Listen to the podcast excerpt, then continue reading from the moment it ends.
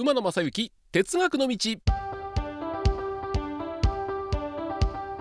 皆さんこんにちは。NBS アナウンサー馬野正幸です。馬野正幸哲学の道第138回。いよいよ11月ということになりました。毎年お伝えしているんですが11月というのは NBS では2週に一遍ゴルフの中継がありまして、えー、飛び回ったりするんですが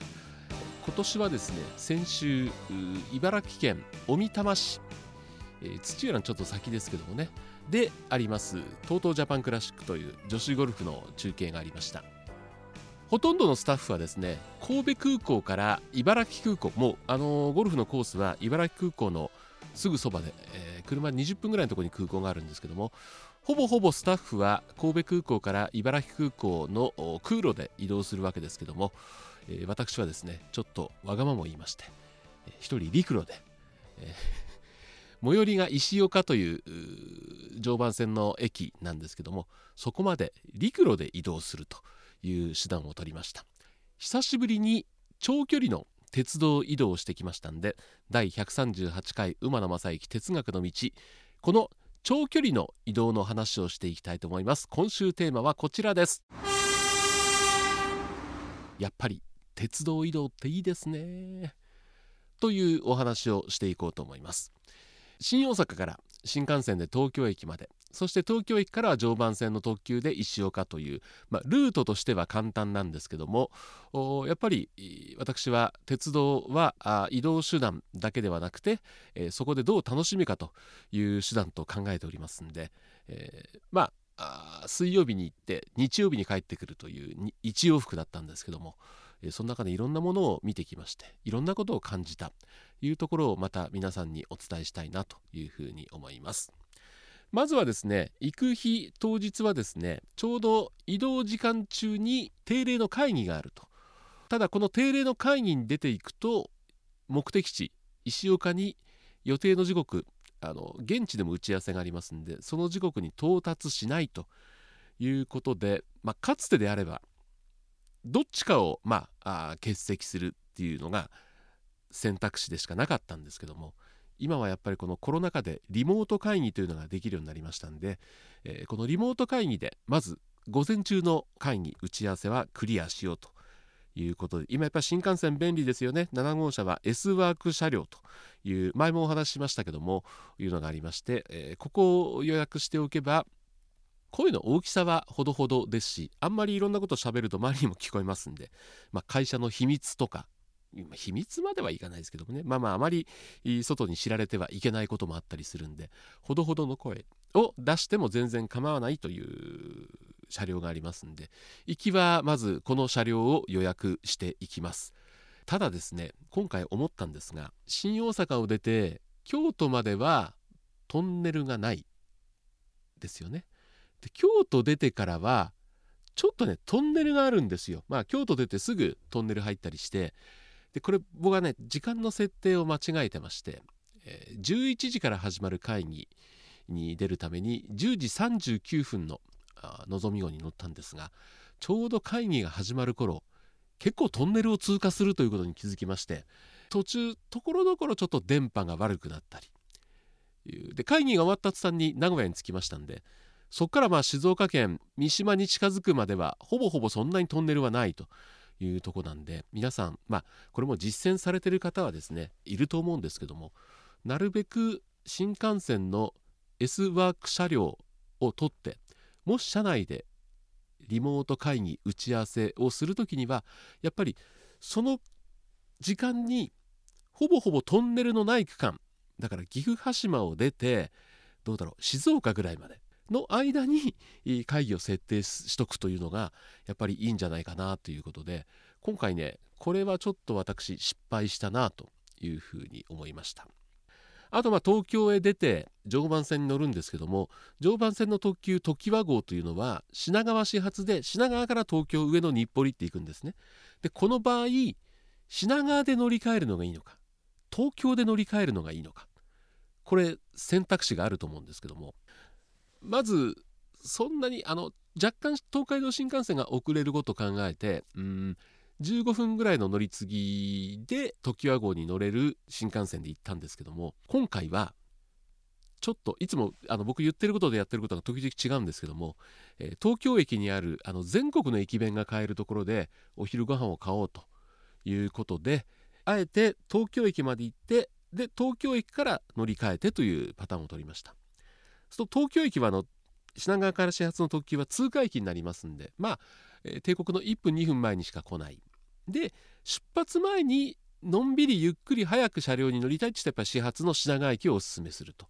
ただ品川駅だと駅弁はあるんですが東京駅に比べると駅弁の種類数というのはもうこれ圧倒的に違いますんで品川で乗り換えるか東京で乗り換えるかというのは、まあ、時間帯にもよりますけども用途によって違うんじゃないかなと。いうふうに思います。それからですねうんこれ何年かに一遍この時ワ号に乗るんですが今この重量編成基本重量編成の時ワ号というのはあグリーン車あ1両あるんですが全車指定なんですね。自由席っていうのはないんですよ。で、えー、まあまあ切符を買って乗るわけなんですけども座席に座るとですね座席の上にランプがついてましてこれが赤とか黄色とか緑にこう点灯するんですね。で緑というのはすでにこの区間座席指定がされているという区間。で黄色というのは間もなく座席指定の方が乗ってきますという区間。で赤は座席指定がされてないということで面白いんです。これ、えー、座席指定特急券もあるんですが座席未指定指定されてないという特急券があります。でその特急券を買って乗る人はそのランプを見てだから赤色の座席に乗ると。でこれ終点まで赤のまんまで行くかというと走ってる最中にその席をどなたかが買いますと途中で例えば品川から乗りました。空席の赤ランプがついてますんでそこに座った。安心していたら途中黄色に変わって上野から乗ってくるということも多々あるわけで。僕はだからこの座席未指定券で乗車したことはなくて、えー、座席指定を買って乗るという形にしています。となると自分の乗ってる区間はずっとランプは緑ランプがついてて僕が降りるとその赤ランプに変わるということでこれはなかなかねこの関西では見かけないシステムだなというふうに思いました。えー、ちょうど行ったのがですね11月の345連休3連休が入ってまして5日の日の午後逆に今度は石岡を立って、えー、新大阪に帰ってくるわけですけども長年の経験からしてですね3時過ぎにゴルフ中継が終わって石岡に行ってそこから特急券買おうとするとまあ連休じゃなくても休日の午後ですんでほぼほぼ切符はないと。でその座席未指定券というのを買って、えー、で車内で、えー、空いた席があれば見つけるということです。なかなかないんですね。で大体この僕の乗ってる特急は石岡を出ますと土浦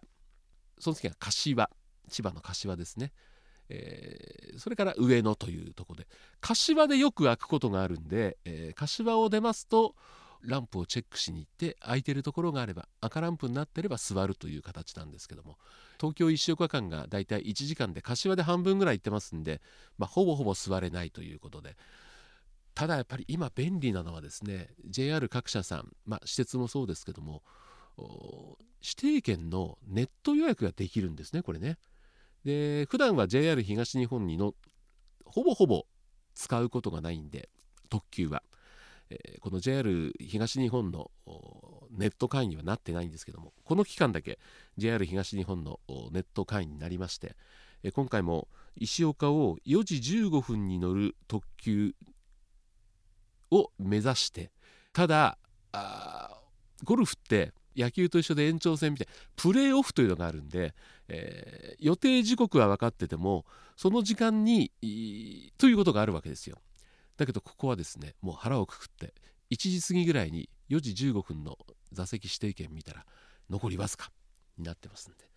取りました、えー、無事プレーオフにもならず3時過ぎにはコースを出ることができて、まあ、4時15分の電車に乗るんですが石岡駅に着きましたらえこの後の時は70何号はすでに座席満席ですという案内が出てまして、えー、座席指定券取れなかった人は通路デッキ部分に立っていくという形になるわけですけども。まあ優越感ですね。俺は持ってるぞと。で申し訳なかったのが一緒に移動したスタッフはやっぱりあのそこまでいろいろ鉄道に詳しくないというのがありましたんで、え結局指定券は取れずにえスタッフは立って帰ったと。ただあのスタッフが 昼間仕事で携帯電話の充電がなくなってしまったんで僕のとこ来てちょっとコンセントだけ貸してくださいということで充電をしてあげました。で、えー、東京駅着きました。東京駅乗り換え15分の望みを取っていたんですが降りてみたらスムーズに乗り換えられるんで予定よりも6分早いのに変更しました。まあ6分って大したことないんですけどもでもこの6分って結構大きくて大阪に着いて梅田へ出て梅田で乗る阪急電車の特急が1本違ったりするんですよね。この6分というのは非常に早く乗れたの嬉しかったな。そしてあの普段 EX 予約で新幹線乗ってますと、まあ、ポイントがポツポツポツポツ溜まってくるんですけども今回あのグリーン車乗れるポイントが溜まってましたんで、えー、グリーン車で帰ってきました。グリーン車乗ったらやることありますよね。10月いっぱいで新幹線の車内販売は終わってしまったんですけども、えー、グリーン車利用者に限りましてモバイルオーダーというのができましてでこのモバイルオーダーであの伝説のカチカチアイスが買えるわけですよ。早速モバイルオーダー座席の前にある QR コードを読むとモバイルオーダーできるページに飛ぶんです。でこれいいのは会員登録も何もしないでねいけるんですよ。現金払いができるんで。で、えー、商品を選んで何号車何番の A とか B とか C とか D って入れると注文を承りました、えー、何分ぐらいでお持ちしますと。5分って出たんですが3分で持ってきてくれました。で新横浜で、えー、注文してもう小田原着く前には、えー、来たんですがあのカチカチですよね。スプーンが刺さらないというのが来まして。でずっと蓋を開けて待ってるとやっぱり、うん、スプーンが刺さるぐらいになるのは浜松ぐらいかな。浜松っていうのも東京大阪の真ん中ぐらいですから、えー、まあ、浜松ぐらいでようやく刺さりだして結局新横浜で注文して食べ終わったのは名古屋ぐらいというあのアイスは結構楽しめますよね。ただグリーン車に乗らないとこのサービスが受けられないということですね。あとですね私が乗っていたのぞみ号の前に僕の乗ったのは新大阪行きなんですよ。その前に名古屋からは京都新大阪新大阪から確定だったかな？という光が走っててこれあの新大阪止まりですけど岡山まで行く人はこれにうまく乗り換えれば早いこと行けるとで面白いのは停車駅が変わんないんでもう新大阪までこののぞみは逃げ切れるんですけどもなぜか京都で追い越すんですよ。で京都で先に行って新大阪にはこののぞみが先に着いて後から光が来る。だから新大阪で乗り換えて岡山方面への利便性がいいんですけどもここでねナイス車内アナウンスがありまして新大阪で岡山方面の光号お乗り換えの方、えー、乗り換え時間が非常に短くなっておりますと。光南号をご利用の方は京都駅でお乗り換えくださいと。京都だと反対側のホームなんですよ。新大阪だとホーム違うんで一旦階段降りてまた登ってっていう大変な作業になるんで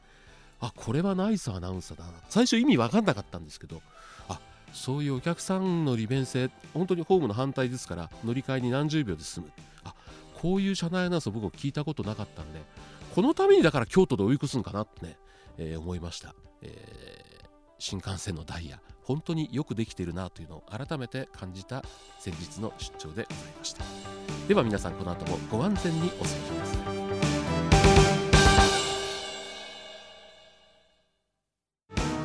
この番組「馬鉄馬野正幸哲学の道」はお聞きの皆さんからのご意見ご要望などを随時お待ちしております。宛先です。お手紙の場合は郵便番号530-8304 MBS ラジオ馬野正幸哲学の道。郵便番号530-8304 MBS ラジオ馬野正幸哲学の道。旧ツイッター X の場合はアットマーク馬鉄 1179MBS アットマーク UMATETU1179MBS そしてメールの方メールアドレスは馬鉄アットマーク MBS1179.com umatetu アットマーク MBS1179.com で皆さんからのご意見ご要望もしかしたらご指摘お叱りもあるのかななんて思いながらお待ちしております。皆様本日は馬鉄にご乗車いただきまして誠にありがとうございます。次は終点茶屋町茶屋町でございます。どなた様もお忘れ物なきようにご準備お願いいたします。馬鉄またのご乗車お待ちしております。